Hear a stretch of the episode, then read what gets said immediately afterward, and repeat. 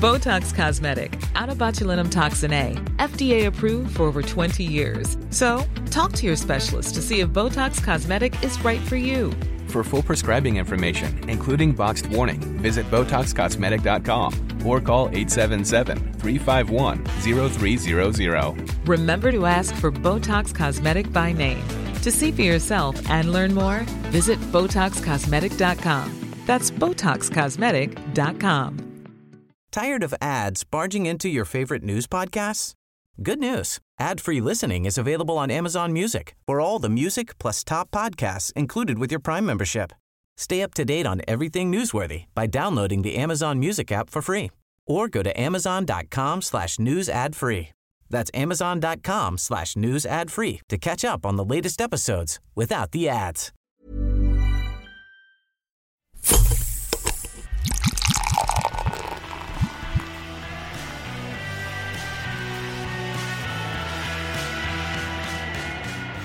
I'm Rosie Baker, I'm the editor of Ad News, and I'm here with Rachel Mikolev. And we've got joining us this morning Jules Hall, founder of The Hallway, and Gabriella Conlon, head of consumer marketing at Google. You come from a obviously a digital background at Google, um, and Jules, you're from the kind of creative side. But how do the two things mesh, and what do you kind of see as the most the most important things that you're seeing on a daily basis that are changing how you work in creative? You've launched us off with a huge question. Yeah, if you could just answer that in a, in a 60 Just a second. quick 60 second nugget. I guess I think um, digital is such an exciting playground um, in the advertising space. And I guess it's because we, we think a lot at Google about um, building truly digital ideas, where um, digital is actually at the heart of the creative idea. And it's not it's sort of an analog idea kind of put on a digital channel, but it's actually something that you could only create um, in, in a digital space. Yeah. It's one of those things that's that's very easy to say, like building a digital idea. But I think that it's, it's been sort of talked about for a long time. Digital itself isn't new, but it's it's only kind of probably recently, in the last maybe couple of years, that those ideas really have begun to be designed for digital and not just tacked on. Yeah, it's interesting. So I was we were, we were chatting earlier, and I first moved into digital in 2000. So that gives you a clue as to how old I am. and when I, I started um, working in this agency, we didn't the term dig- digital didn't exist. So I worked at, I think we called it internet marketing, something blah, blah, blah. But it's been really interesting watching how digital has evolved over that time. And it's gone from being something no one understood, didn't even have a name for it, to it got a name, it became digital. It was very much the sort of second fiddle to everything else, to where we are now, where the word digital is sort of out of date in a way, in my mm. mind, because everything is digital. And the reason everything is digital is because you can do such cool, interesting, immersive, engaging stuff in the digital environment today. And you can underpin it with really good data. And this is something that we talk about a huge amount at the agency now, and we've changed a, lot of things because of this. Data is the most potent springboard for creativity. And it used to be a daggy, dorky, weird thing that you know certain people were interested in and most weren't to something that the people that are really innovating are going, this is where it's at. Data is where it's at. Data is what drives digital. And digital, you can now do such interesting things from a brand and communication perspective.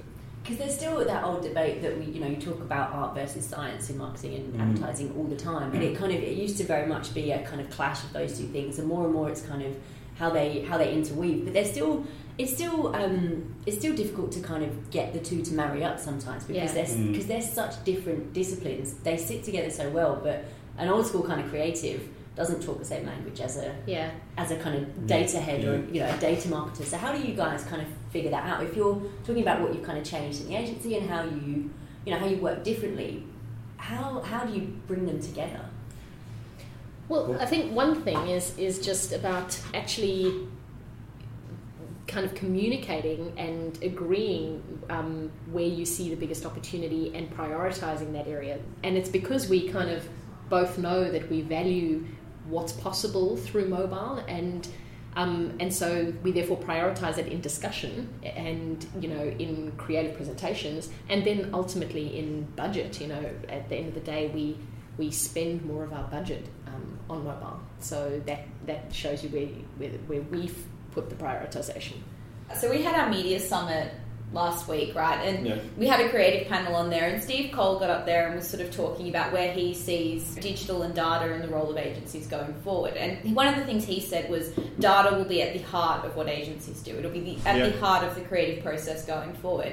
Do you sort of see that being where agencies will be in the future? And if so, I mean, how do you build an agency around that? How do you? I, I reckon, um, Rachel, they're there now. The Yeah. good agencies are there now. It's certainly where we're at. The whole thing hubs around data. It's the insights you can get and the understanding you can get of what your audiences are or are not interacting with your content and what the kind of experience they're choosing to have gives you that springboard to determine where you need to apply your effort, where you can maximise your impact, and where we need to be innovating and evolving um, beyond where we're at today.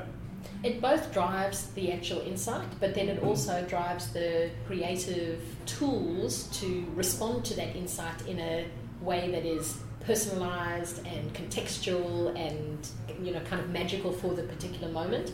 A lot of the work that we've done um, together on the Google app has been um, taking on board the insight of what people will be searching for in a particular place or at a particular time when something special is happening around us, and then quickly instantly uh, channeling that into the creative, both in mobile and we've done it in out of home as well, where we've been able to reflect like a zeitgeist moment straight away, and people love it. You know, people really enjoy feeling like ads are part of the story of what's going on around them. There's a really interesting balance in that, isn't there, that we've talked about quite a lot, which is this done badly, data can enable you to stalk people.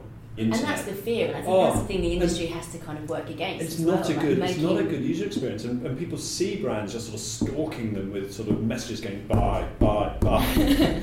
but when it's done really well, it creates a beautiful, wonderful experience. And things like you know the reactions we were getting to some of those ads where we were pushing them out, just like the uh, we had the super site around Flinders Street Station. Yeah. And thinking of data in its broadest sense as well is important. The Melbourne Cup had just run. A German horse had won the Melbourne Cup, and within 20 minutes we had ads on the super sites, the digital outdoor sites. Okay, Google, how do you say you beauty in German? And it's just like it's clever. It's it's it's it's, it's, it's witty. It's got personality, and it expresses what Google's all about, and beautifully expresses what the Google products, the Google search app, can provide you with. Which Yeah, is it's like, answers and those execution is very simple, but behind that, it's kind of taking in a lot of complexity. But it kind of the, I think the the beauty of it is like when you when something's going really well, you don't even notice it's there. Yeah. so I That's think right. that's the thing Yeah. with data. It's kind of if you can see the path of where that data came from, what it's trying to achieve, and it's it's very kind of obvious. I think that's when it becomes a bit negative and stalky. But if you can kind of make the creative sort of beautiful in its execution and it's almost seamless how it happens, that people don't even realise that there's Yeah. a kind of data complex technology And- engine behind it. And they show you that they're interested because um, they engage more, and we saw um, much higher engagement on those kind of contextual ads than than um, our norms on DoubleClick. So I think something that we have quite a lot of conversations about with um, whether it's with media agencies, with creatives, with clients, is um, is looking at mobile and talking about how how much time people are spending on mobile.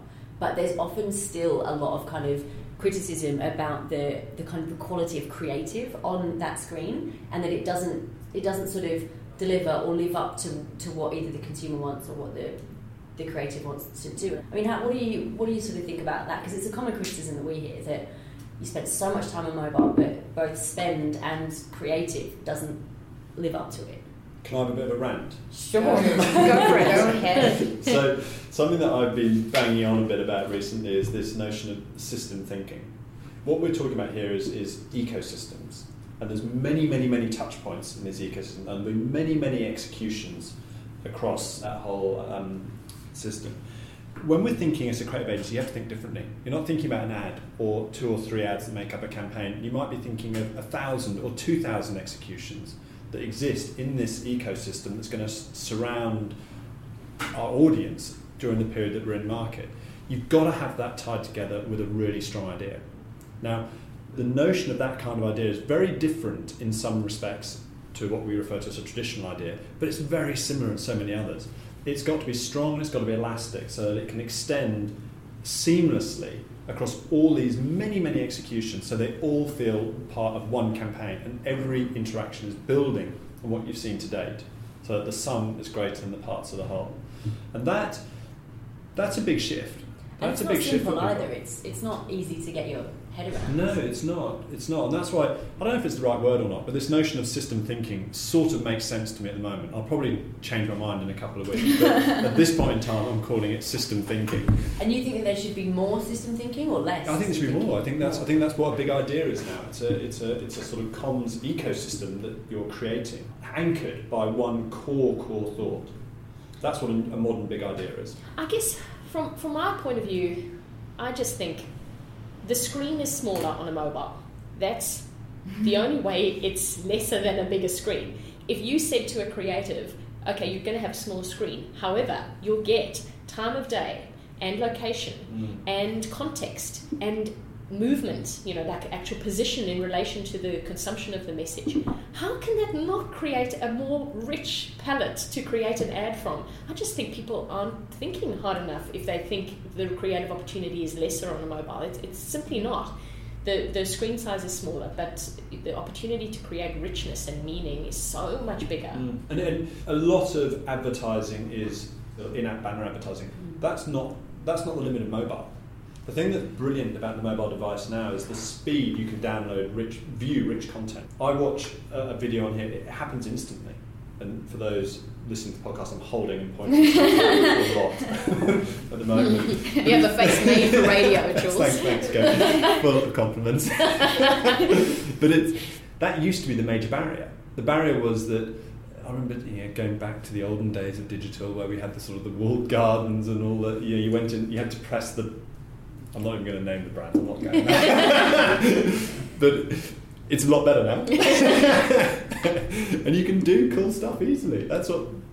I, I like to think the industry generally understands that, but it sounds like there may be some Do you think there's enough potential. of that cool mobile stuff going on? Like from No, what no you see you're right. There isn't. the There isn't. And no, I'm delighted that the rest of the industry hasn't quite caught on to this because it creates a massive competitive advantage for, for us. So long may they be laggards. Well, you know, a, you know, a rising tide lifts all. Hopefully the others will serve they say. Yeah. Kind of moving on from some of those, those sort of big, broad topics about kind of what mobile does and what digital does. Keeping on a kind of technology bent, we were we were going to sort of um, get you guys to talk a bit about virtual reality, which obviously Google has a has a big interest in, and a lot of agencies are doing stuff with. So the the kind of most recent example of a, of a brand and agencies playing in virtual reality is Myer and eBay. Um, last week launched a kind of virtual department store, and they're kind of saying it's a it's a world first, and you can sort of shop the shop the Myer lines through the, the kind of virtual headset, and you you know you can put things in your basket, you can you can you know just be immersed in it. You have to then go back to the traditional web platform to make purchases, so it's not completely you know end end to end sort of shopping to commerce through VR, but it's a really interesting, you know, way of playing with that, and I think there's a lot of brands going into VR. What do you kind of, what do you see as the the possibilities for what virtual reality can bring to brands? Want flexibility? Take yoga. Want flexibility with your health insurance? Check out United Healthcare Insurance Plans. Underwritten by Golden Rule Insurance Company, they offer flexible, budget friendly medical, dental, and vision coverage that may be right for you. More at uh1.com. Tired of ads barging into your favorite news podcasts? Good news. Ad-free listening is available on Amazon Music for all the music plus top podcasts included with your Prime membership. Stay up to date on everything newsworthy by downloading the Amazon Music app for free or go to amazon.com slash news ad free. That's amazon.com slash news ad free to catch up on the latest episodes without the ads. And is it going to be the future that some people think that it is? Oh, I think it's going to be super exciting. I think that the key challenge will be a, a classic comms planning challenge of where do you use each creative opportunity and what trade-offs do you make between scale and you know kind of being able to reach lots of people with the message and the powerful immersive experience that you can create and the answer will be different at each point in the customer journey for each brand but even just thinking about Google's ecosystem, we, we have we launched um, 360 degree video on um, YouTube, which allows you to create, you know, fantastic immersive experiences. But if you view those experiences in a VR viewer, like in Google Cardboard, you get a you get an even more immersive, virtual reality experience of that. Um, and then we've just had our um, IO developer co- conference as well, and we've announced um, the um, creation of our whole platform um, for virtual reality, which is called Daydream, which uh, we're working on and announced that just at IO. And that's more of an ecosystem um, play to enable higher quality virtual reality uh, experiences on mobile. So Google Cardboard has been all about taking a, a, simple and delightful experience of virtual reality to as many people as and possible. And it's an amazing way to kind of dabble in that and trial it without it being a huge, huge development cost or mm. kind of there being that barrier. Absolutely, yeah. And there've been some really fun things that um, brands have done um, with Google Cardboard. Telstra did the New Year's Eve app um, that you could uh, view in Google Cardboard. It was cool. Uh, but I think there is still an opportunity to create a more high fidelity version of that experience, and lots of brands will be interested in that. So I'm excited to see where Daydream goes. Um, yeah. Daydream is about the whole ecosystem, so it's about the, the hardware and the viewer, the software platform um, on Android on the next release, and um, also about the apps as well. So actually being able to create the content to view in that space. Because we are still very much at the early days of kind of VR. I mean, I think probably for the last 10 or 20 years, VR has been the next big thing, but we're probably the closest that we've been to that. But it's still very early days. So I'm kind of, you know, looking at all the kind of VR things that brands do and looking at the opportunities and things people are trying. But do you think that we're at the stage where it's still, it's a bit of a kind of faddy thing to try that isn't quite yet sort of delivering results, but almost that doesn't matter because it's about trying it? Well, there's a fairly well proven path that, that new technologies go along, and you see it with every new social platform that, that comes about. And there is benefit in there's, there's the first mover advantage, where what you're creating, you will get profile, publicity, and, and engagement because it's novel. Then you'll get a number of people that will follow on with novel ideas until people get bored of novel because novel isn't necessarily useful as the sort of the, the environment, the product uh, matures, it's a case of going, well, hang on, if we, people are going to genuinely engage this, we've got to find a way for it to be useful.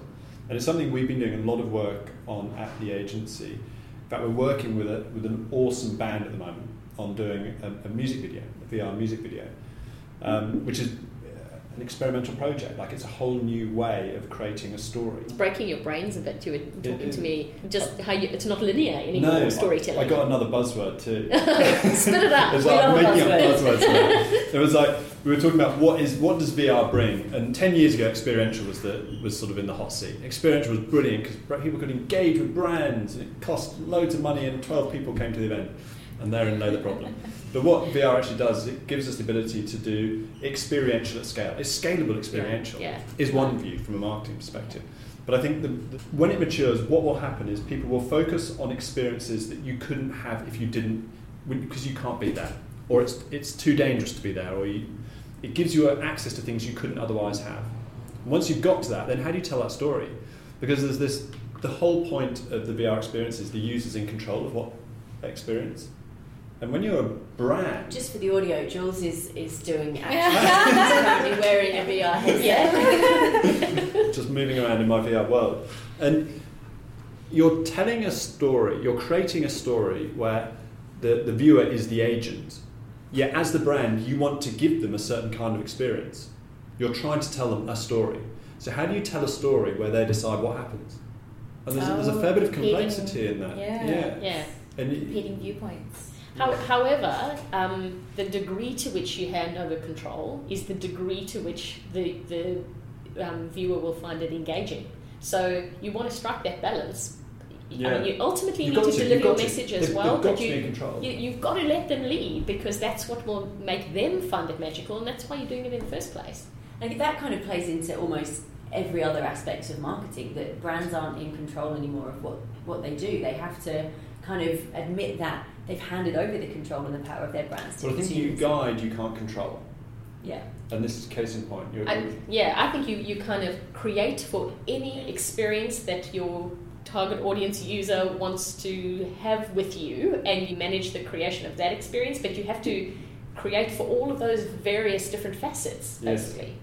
Yes. Yeah. Wow. It's going to be complicated, isn't it? It is complicated, but it is also fascinating. So totally. how, how you figure that out. But I mean, with with VR, how I'm a bit of a skeptic personally on VR. I've kind of, you know, I've. Eh, I've Why are you a skeptic? Are you a skeptic on the whole notion well, of VR because I'm what's being done? British and a journalist, so I have to be kind of skeptical about most things. But I'm just, I, I believe in the, the opportunities and the possibilities, and I think it's amazing technology and the experience that you get is amazing. I just, I don't believe that everyone will have a headset, everyone will want to be doing that, and that's the way that, like a, a mainstream kind of channel. I just, I, I completely agree. Like, we talk about VR so often, but the amount of conversations I've had with my mother, for example, about VR, zero. Like, would she know VR Yeah, that's exists? Probably not. But that's totally what I mean about um, considering the appropriate uh, place in the journey for such an immersive experience, and why something like 360 video on YouTube is an interesting, simpler version of immersion. That's like a gateway drug to VR. exactly, and you can take it to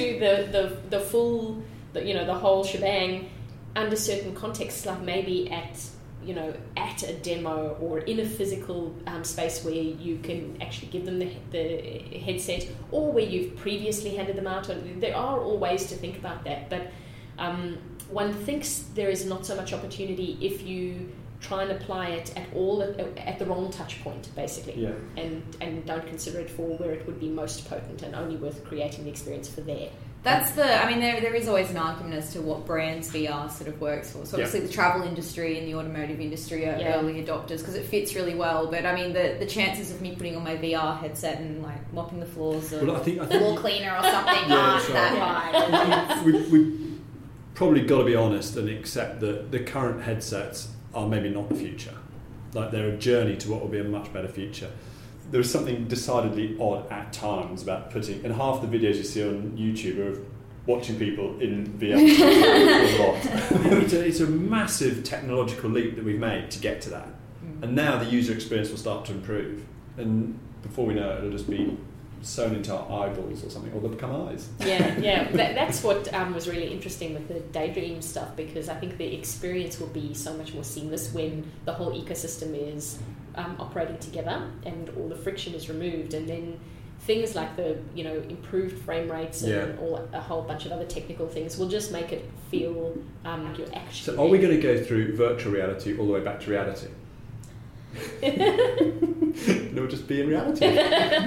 That's a very Yeah, big existential question. That Is is that- why it's a that's a yeah. very- yeah. we had another few sort of comments at our media summit last week and in some other conversations that I've had and have quite a lot about the balance of short term tactical and and long term kind of brand building. And I think that the the whole digital debate around this is quite interesting because as Jason Dooris from Atomic 212 said that they're noticing a shift in where clients are investing their money into doing more brand building stuff because the economy is looking a bit sort of rocky over the next kind of couple of years.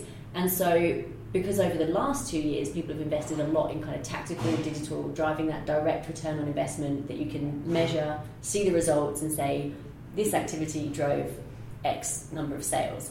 And so everyone's kind of focused on that. But there's a kind of a realization that because of that focus, kind of brand building and brand values and brand sort of measures are dropping off. So there's almost a switch back to that. So I'm just kind of interested in your perspective, what you're seeing from clients and where the where that debate really lies, because you can't just do one or the other. But where's the kind of emphasis? And are you seeing similar trends? there always has to be a blend of brand building and direct response. The two are not mutually um, exclusive. And if you if you're only um, doing uh, awareness communications without any conversion drivers, you will get so far. If you're purely harvesting without building awareness, your funnel will dry out. So you've got to get the, the two right. It's the mix of the two that can be challenging. Like that's you know, art and science. Science will get you so far, but there's going to be dependencies like what your creative is. We've certainly in the past run brand ads, brand ads, inverted commas, that have had massive direct response. Like a good ad, a good ad, a good piece of connect, creative connects with the audience, and if you've got the right message, they will respond to it. It does And its job. It's, right? back to the basics. I feel quite strongly about this point that brand and response don't need to be as separate as they often are in people's minds. Yeah. Branded response or retail, which is communications. That's another Full great of buzzword. the- I couldn't help. I'm sorry, I tried to not. I love it. Retail. we love a portmanteau um, here. the um, No, I was trying to say something clever. Uh, branded response. You, you can you can you can shift. You can drive response and build brand at the same time. It's totally possible. And again, it's back to thinking. It's good creative. Good creative does that. That's often a hard. It's a hard conversation to have. Marketers find themselves having that conversation with the boards and the financial directors to, to kind of to do something that is is doesn't have a direct ROI. You, if you Yeah. not really articulating my question, but do you, do you see what I mean in terms of we're going to do this brand ad, But and a crap will- brand, a crap brand ad won't give you good results. So you can you can measure it or not measure it, but if it's a, if it's a crap piece of creative, it won't shift behaviours. And that again, being lazy, whatever channel you put it in, doesn't matter where you put it. If it's not good, it won't drive results. The reality today, back to the system thinking, there's going to be a lot of executions, but tied together by one idea. Mm. And some will be more response drivers, some will be more brand oriented.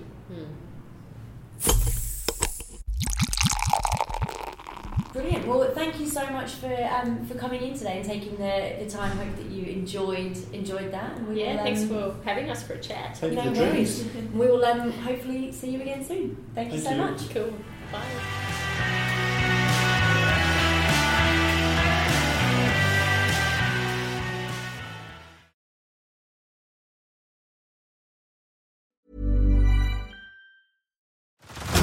Head over to Hulu this March, where our new shows and movies will keep you streaming all month long. Catch the acclaimed movie All of Us Strangers, starring Paul Mescal and Andrew Scott. Stream the new Hulu original limited series We Were the Lucky Ones with Joey King and Logan Lerman. And don't forget about Grey's Anatomy. Every Grey's episode ever is now streaming on Hulu. So, what are you waiting for? Go stream something new on Hulu. Tired of ads barging into your favorite news podcasts? Good news. Ad-free listening is available on Amazon Music for all the music plus top podcasts included with your Prime membership. Stay up to date on everything newsworthy by downloading the Amazon Music app for free or go to amazon.com slash news ad free. That's amazon.com slash news ad free to catch up on the latest episodes without the ads.